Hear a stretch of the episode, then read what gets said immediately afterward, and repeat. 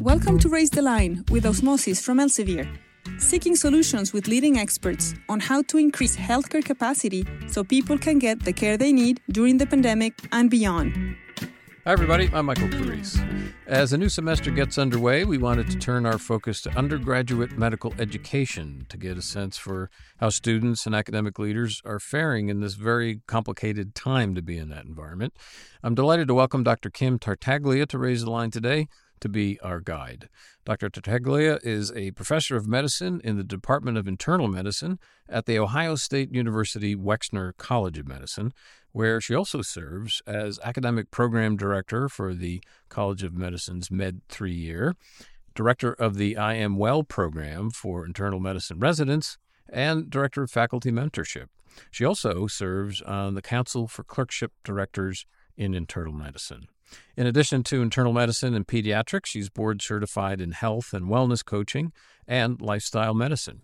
Her research interests include undergraduate medical education, performance coaching and mentorship, and physician well being. And thanks very much for being with us today. Thank you for having me. We have a lot to talk about with all those involvements that you have. But let's start first with learning more about you, what first got you interested in medicine, and then pediatrics. Sure. Yeah. So, you know, I had no experience with healthcare. My parents didn't go to college. No one in my family's in healthcare. Um, so as I was thinking about what to do after high school, I found myself in the guidance counselor's office, um, sitting there looking at books, and I knew I wanted to be in a helping profession, uh, but I didn't know within that. I knew I liked science, and so I was literally flipping through pages of what does a physical therapist do, and what does that training, what does a social worker do, and what does that training. Had experience as a patient um, to know what doctors did, um, but ultimately went to college majoring in biology with the sense that I, you know, was leaning towards medicine and medical school, um, but really had to go in and do the work of figuring that out and learning more about it. So during, I think I used college as an exploration time to figure out if medical school was right for me. And um, I would say 90% of the people that, you know, I went to college with either went to medical school or they went to graduate school. And so not being the creative type that would uh, really thrive in a research, a, a, you know, a full research career, I lean towards medical school. And when you're in med school, uh, because a lot of uh, students obviously struggle with this, how did you start to narrow down your options for a specialty? Yeah, I, so I went to medical school, I think, with a bend towards primary care, thinking family medicine, internal medicine, et cetera. And I met a group of residents that were seemingly to me the most compassionate, very intelligent residents, and they happened to be uh, doing a combined residency in both internal medicine and pediatrics, or med peds for short.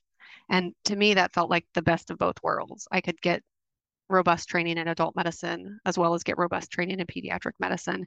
And like I said, the role modeling that they did, you know, without intention really showed me that they're the type of physician I aspire to be. And so that was the first time in my career where I felt like I had found my people. And normally, somebody with that combo, do they go into family medicine as a practice? No, uh, so you get board certified in both internal medicine and pediatrics, and you have really the full gamut of specialties within internal medicine or pediatrics available to you. Um, some do want to do outpatient primary care in both fields, and they may work with family medicine doctors or they may work in a combined practice. Um, or what I did is I went into hospital medicine. And so I did inpatient care for pediatrics at our local children's hospital, and I did adult care uh, at Ohio State and so kind of married went back and forth from adults and pediatrics throughout the years. Do you enjoy one more than the other? No i, I think i enjoy them for different reasons i won't tell so... either either population group. Yeah. Pediatrics is really refreshing. Um, in the hospital i tend to have younger patients. It's, it's like a bimodal curve actually. The the types of kids who get hospitalized are the babies and the young toddlers or the adolescents and they get hospitalized for different reasons. And then when i take care of adults it's a lot of more complexity chronic disease, severe illness. Um, and so they use different parts of my brain, they use different parts of my heart. And so I appreciate the opportunity to have that variety. That's a great way to put it. So the other choice in front of med students is uh, whether to go the academic route or not. And you obviously went the academic route. So do you remember what your thinking was about that? And, you know, when did you sort of solidify the sense that that was the right path for you? Yeah, I you know, I think there's probably a bias in medical education training towards the academic route. It's what you see uh, going through residency for the most part. Um, I so I was at an academic center for my residency, and so that was what I was surrounded with. And so for me, I think it was kind of like the default mode, um, I, especially because I thought that uh, one being around a robust training environment would help keep me a strong clinician, um, but it would also give me the opportunity to teach to do the quality improvement work I loved and then continue to grow as a professional. And so I was really drawn to that academic um, side of things, although I appreciate just as equally if I had wanted to live in an area where I could really serve the underserved in a private focus. I think that, you know, would be equally fulfilling. But for me, the academic route was available. I think med peds is a little bit of a niche field and that's it's not accessible in all geographic areas and in all practice environments. And so one of the places it tends to be more readily available is the Midwest and um, in academic environments. So I think that's probably also what drew me to staying in academics. So for med students that you know have the concern about an academic career where they've got to do clinical practice and research and teach and all of that and worry about how they could juggle and manage it all, what what are your secrets to success in that regard? Yeah, you know, I think for healthcare you know learners in in all areas in medicine and nursing and, and all the other areas. I think there's uh, what i've learned throughout my career is there's so many different ways to make an impact that there's not one path to success and there's not one path to to be impactful. And so for me clinical research or bench research was not really what um, sort of drove me. And and i was able to find academic opportunities within medical education and educational research as well as within quality improvement and patient safety research. And so those were the areas that I tended to focus on. They were most meaningful to me. I felt like I had some skills to provide and really was able to develop a career in those areas.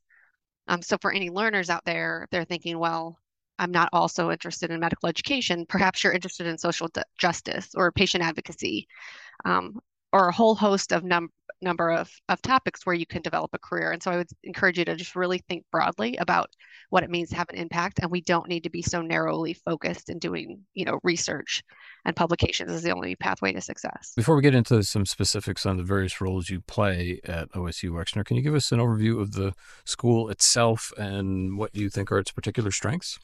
Sure. So I'm at Ohio State University in Columbus, and uh, you know I consider it a fairly large public university. You know, generally speaking, but also the medical school is rather large as far as medical schools go. We have about 800 students plus dual degree students, and so you know that I think presents some challenges. But one of the strengths is that OSU really tries to make it feel small for its the student experience, with a lot of personal touches to faculty and it, whether it be in small groups or one-on-one, uh, a number of different programs for learning and for mentorship already built in into the curriculum. Uh, so I consider that a strength. And I also, you know, about 10 years ago, we embarked on a major curriculum revision, at least implemented it, and and really shifted the focus from not just two years of book learning and then two years of clinical learning, but really integrating early clinical learning six weeks into the curriculum, integrating service learning through community health project, uh, through health coaching, and through their uh, preceptorship. And so, you know, I think it's that combination of things that um, it's not either or, it's not studying the books or studying the patients, but that we have to integrate that. And that the physician of today and tomorrow needs a broad set of skills in order to help make this healthcare system work. Um, acknowledging that and implementing that in, like directly into the curriculum, uh, I think is one of our strengths as well. So, as I noted at the beginning, it's an incredibly complicated time uh, for healthcare providers and for medical educators. And with the pandemic not completed, but let's say with it mostly in our rearview mirror at this point, what's your assessment of how medical education came through that and, and where things stand today? Yeah, you know, I think that the uh, a lot of medical education had been changing, like I said, in the last decade or so. This need to to look and innovate and and rethink how we do medical education. And I think the pandemic accelerated a lot of that, even if you weren't quite ready. Uh, so certainly the delivery of of content, the delivery of of how we do things and figuring out what things can be done virtually or asynchronously. But at the same time, it was not just one pandemic, right? It was a pandemic of accessibility for patients. It was a pandemic of social justice.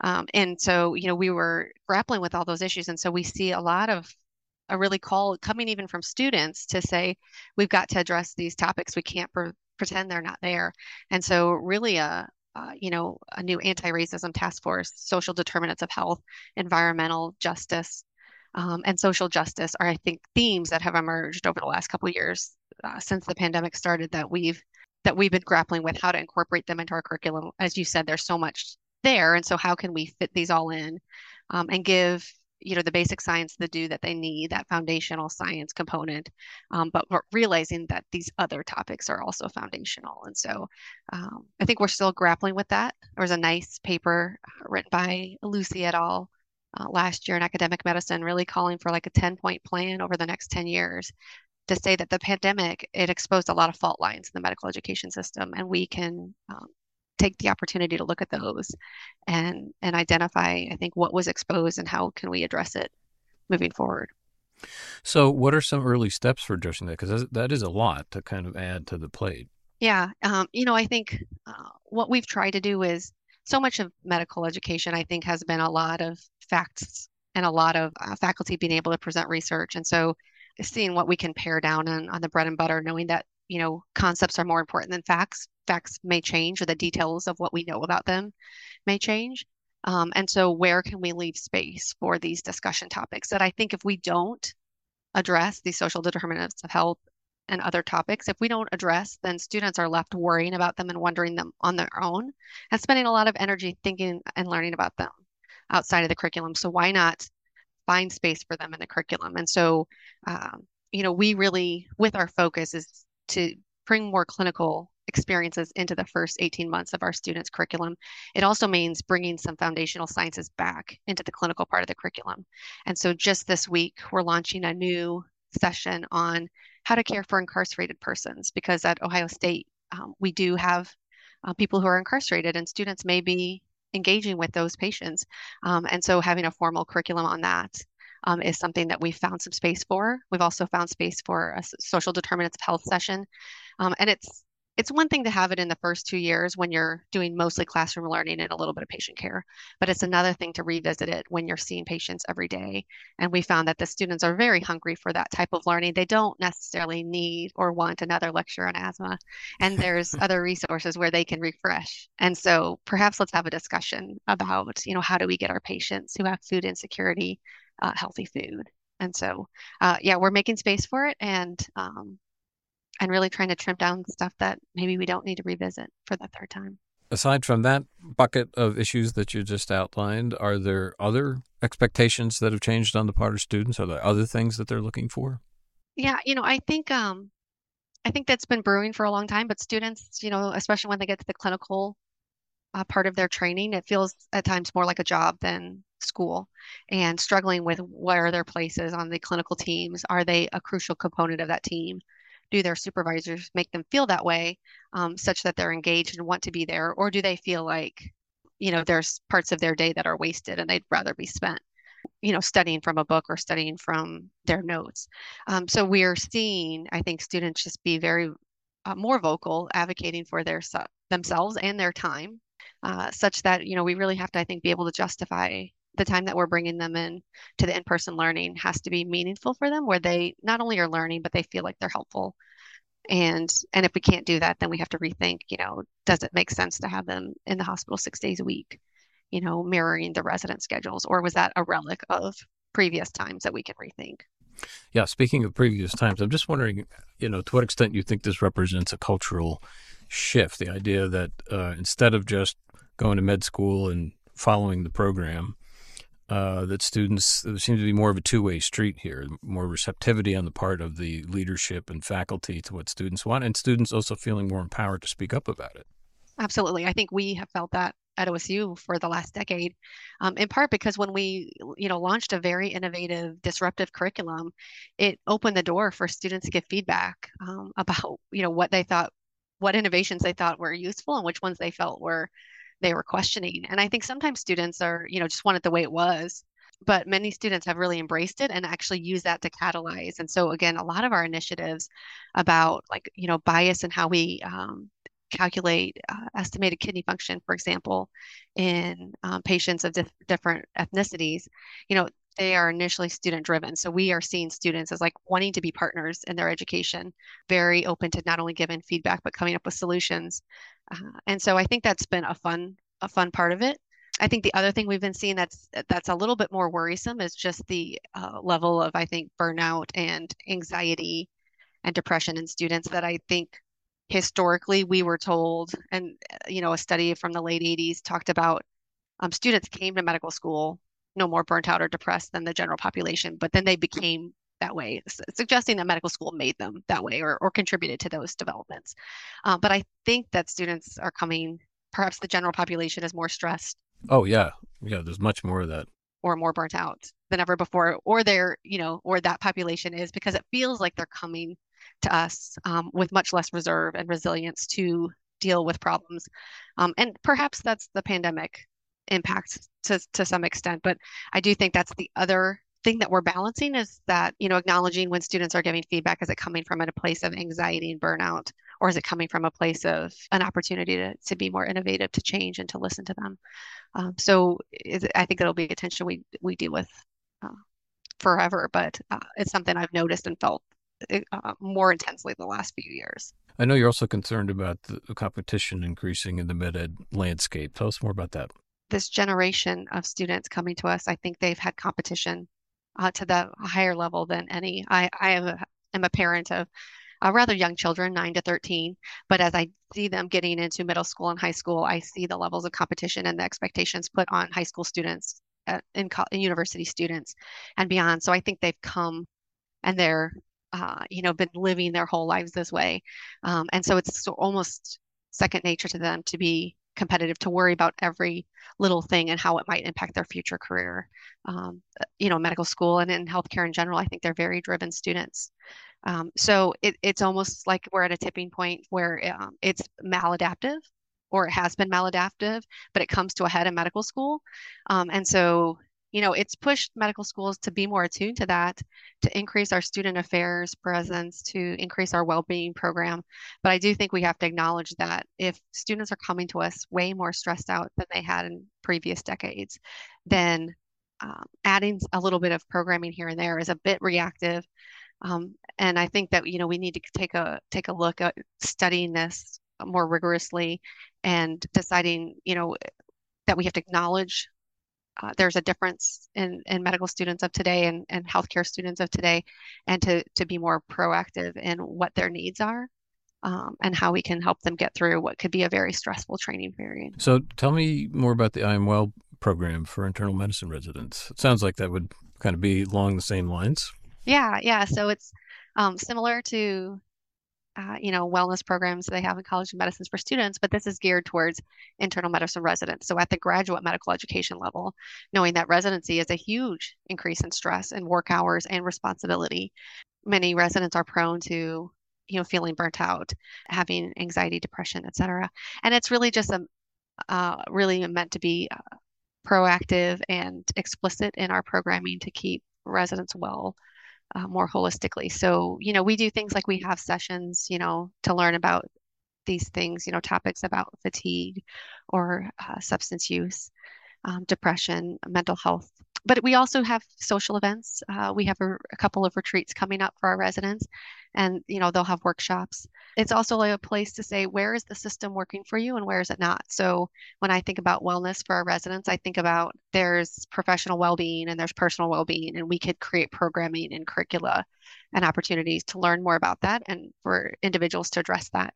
But at the same time, we have to address the system and the culture and so, for example, um, you know, lactation spaces in the hospital for residents and women who um, need a place uh, to do that after they've had a baby, figuring out how we can advocate for them to have a system that works for them so that they can get their work done, not be disruptive to their patient care, yet, you know, continue to pump and feed their baby.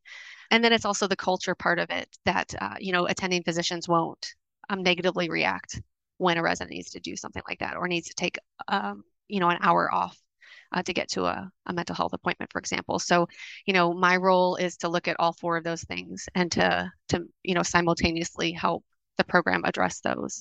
So, do you think, and this is probably too broad of a generalization, but that among the older faculty who perhaps were trained in a more stoic culture you know, you just push through and it's all about the work, that they need some education about how to be more flexible and aware of these other dimensions to the student experience.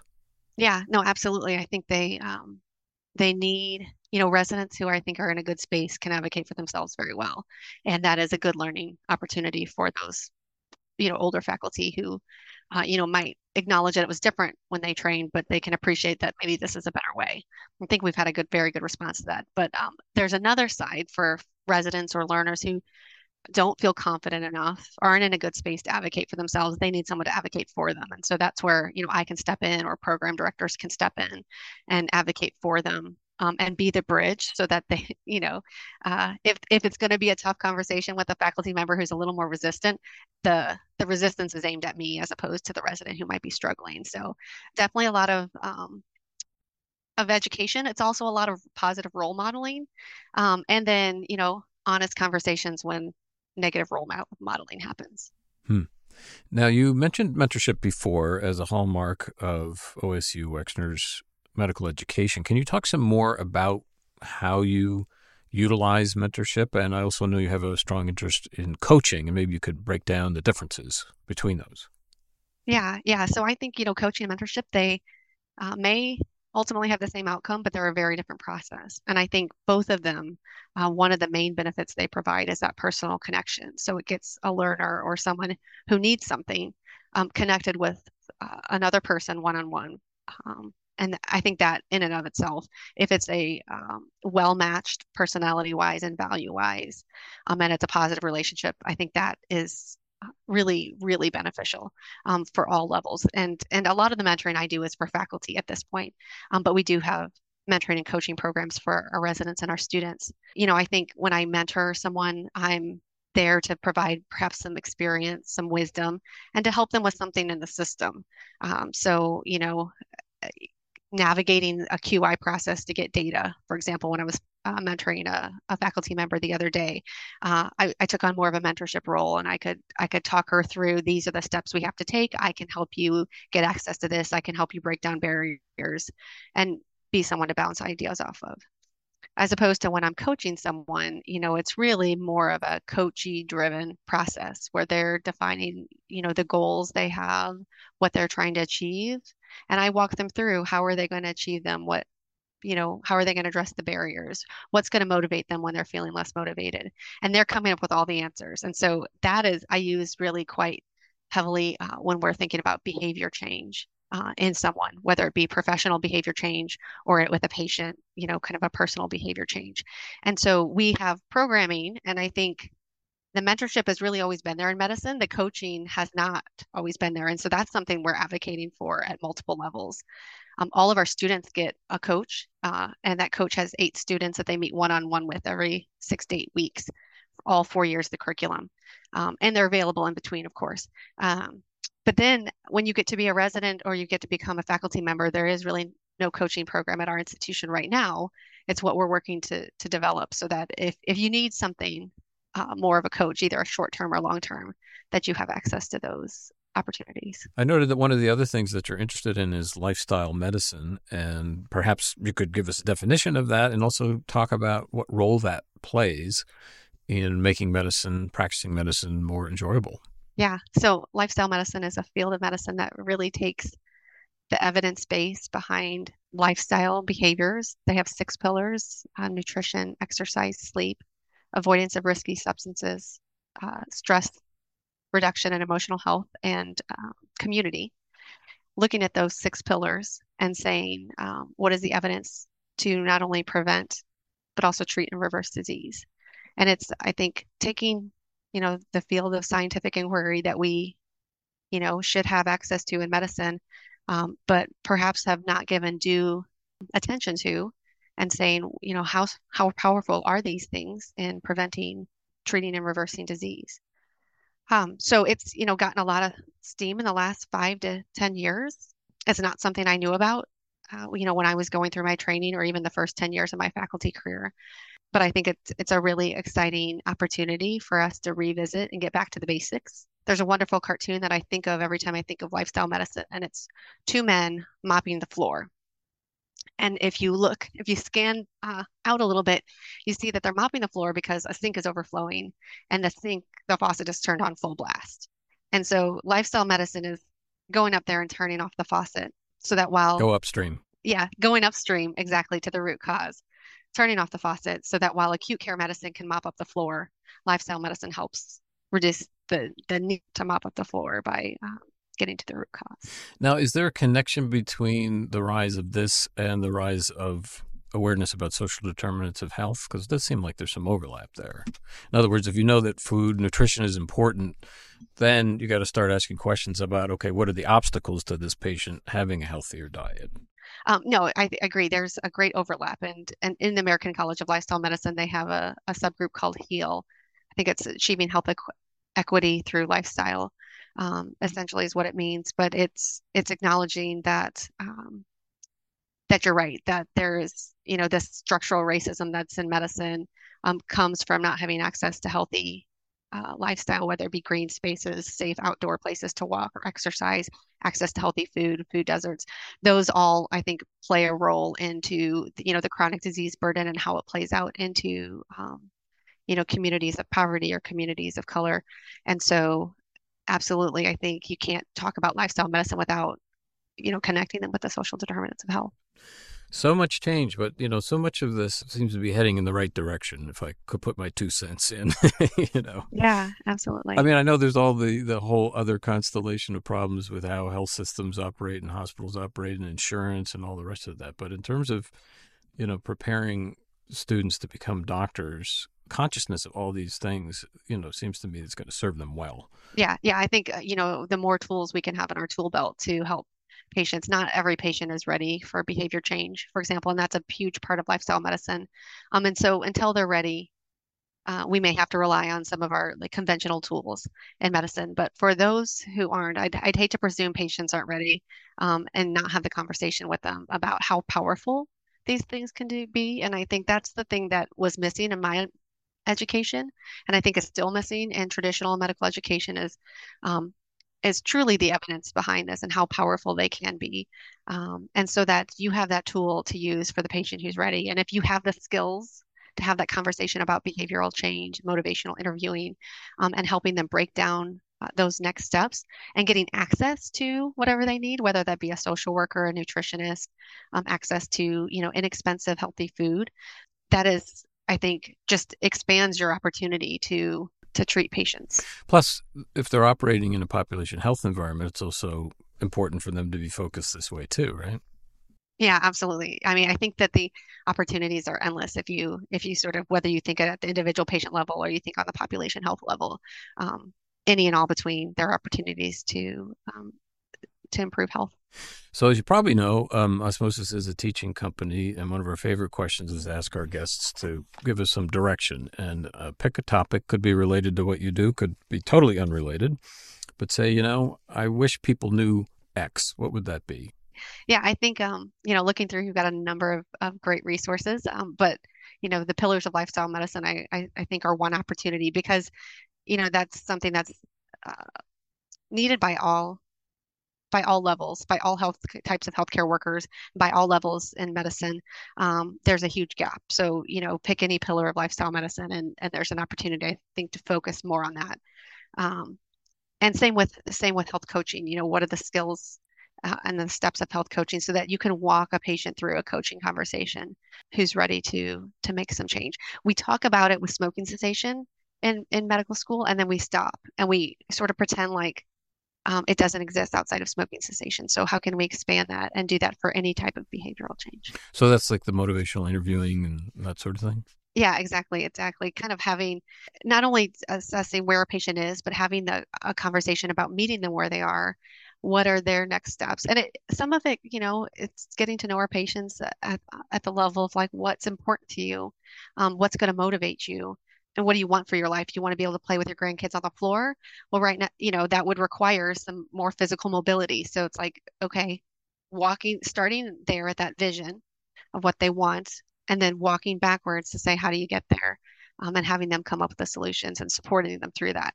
Um, it's a skill set that I think, you know, we don't talk enough of. And I, you know, I know doctors are limited in time to have this conversation with every patient every time, but there are times when you again want to pull it out of your tool belt because it'll be the most impactful thing you do. Right. Well, we're almost out of time. I wanted to give you one last shot at advice uh, for our audience of learners and early career professionals. I mean, you're dealing with students all the time. What are your sort of go-to pieces of advice? Yeah, you know, I I think it depends on the level of learner, but uh, you know, I definitely you know encourage students to trust themselves and to trust uh, you know what they think is right, uh, and not to not um, succumb to maybe the anxiety or the chatter of like what they need to be doing or what they should be doing. So it's like trust your gut on what you internally think is right. And then um, really spend a moment to think about your interests and your strengths and your values and use that to align with your ultimate career path. What are your next steps in your career, whether it be what residency are you going to, what type of training program, is it urban, is it community, um, and then what do you like to do outside of direct patient care? Um, all of those should be informed by your your values, your interests, and your strengths, and you should expect them to change. So, you know, I've seen, obviously, I haven't been interested in lifestyle medicine my whole career, and I've shifted from, you know, quality improvement to more medical education focused, and now health coaching, mentorship, and lifestyle medicine. Um, and so that expectation that your your uh, interests and your strengths will change throughout your career is to be expected and you know being open to that and and um, willing to sort of let your career uh, go where it takes you, uh, I think is one of the the hallmarks and one of the protective factors against burnout and to having a purposeful, uh, really uh, enjoyable career in medicine and healthcare. That's great advice. Really wonderful. And really appreciate you being here today to share all of that with us. Thanks. It was great talking with you, and thanks for having me. Sure thing. I'm Michael Carrese. Thanks for checking out today's show. And remember to do your part to raise the line and strengthen the healthcare system. We're all in this together.